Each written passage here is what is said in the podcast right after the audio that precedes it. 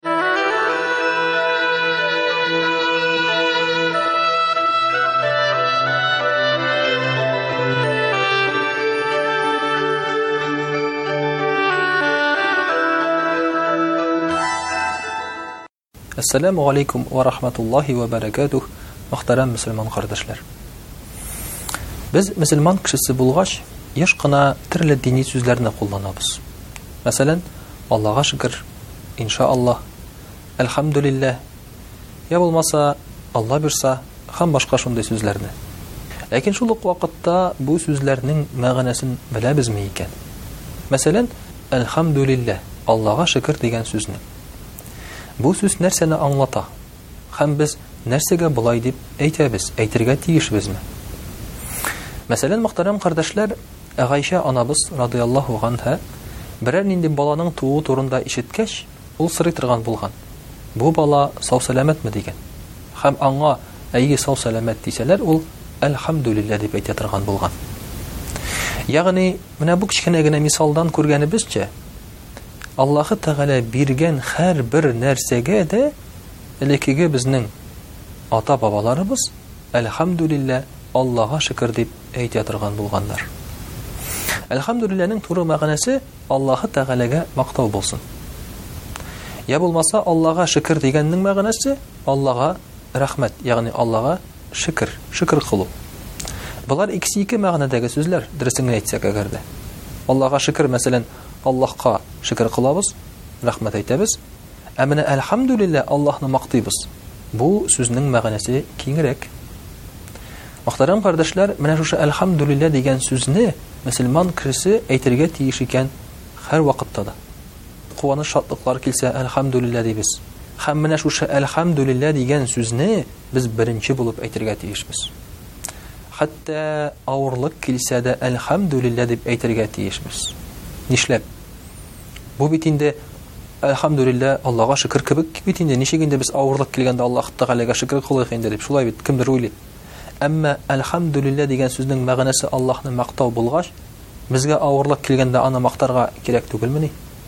Ул мактауга лаеклы түгелмени? Менә шуңа күрә дә Әлхәмдүлиллә дигән сүз аркылы кешенең чын иманы, чын йөзе ачыла Аллаһы Тәгалә каршында.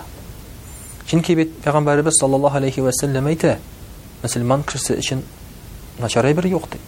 Яхшылык килсә Аллаһ Тәгаләгә шөкер кыла, савап ала, начарлык килсә, Аллаһ Тәгаләгә сабыр кыла, савап ала. Шулай ук Әлхәмдүлиллә ди. Менә шушы Әлхәмдүлиллә дип Аллаһ Тәгаләне мактау, Аллаһ Тәгаләгә шөкер кылу, ул, мөхтәрәм кардәшләр, динебезнең асылы. Хәтта бит Коръәни Кәримдә дә әйтелә, Аллаһка табыныгыз, Аллаһка шөкерле булыгыз, ди. Ягъни, иман төшенчәсенең, Аллаһы Тәгаләгә гыйбадәт кылу төшенчәсенең мәгънәсе, Аллаһны мактау. Әлхәмдүлиллә, Аллаһы Тәгаләгә шөкер кылу. Нәрсә генә бирсә дә. Нәрсә генә Аллаһы Тәгалә безгә бирсә дә, ул барыбер күбрәк бирә, без аңа караганда. Әгәр дә без инде бөтенләй авыру хәлдә бездә ятсак та, сөйләшә алмасак, аяксыз-кулсыз, Инде таралып ятсак та, мөхтәрәм кардәшләр, әлхәмдүлилләһ дип әйтергә тиешбез. Чөнки барыбер Аның безгә биргәне күбрәк. Безнең гомеребез бар. Якында дуслар, танышлар бар, сулар, һава бар. Күрер күзләр бар һәм башкасы. Барыбер Аллаһы Тәгаләгә әлхәмдүлилләһ дип әйтәбез. Шулай бер кешене авырып китә. Бер кеше авырып китә, аякларын кисәләр. кулларын кисәләр, авырып киткәч, инде гангрена башлана. Шул вакытта ул аяклары, куллары киселгәч тә, әлхәмдүлиллә дип ята. Хәм инде андан сырыйлар. И юләр ди. Син аяксыз, кулсыз бер бүген генә булып калдың.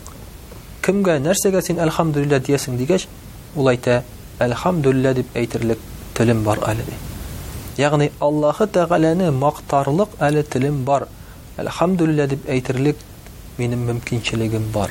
Шушы мөмкинчелекне биргән өчен дә, мөхтәрәм кардәшләр, без Әлхәмдүлилләһ дип Аллаһ Тәгаләгә әйтә алабыз. Менә шуның өчен дә шушы сүзне, мөхтәрәм кардәшләр, ешрак кулланырга безгә кирәк түгел микән? Без Аллаһ Тәгалә каршында Бер сәүдәгәрләр генә булып калмыйбыз микән?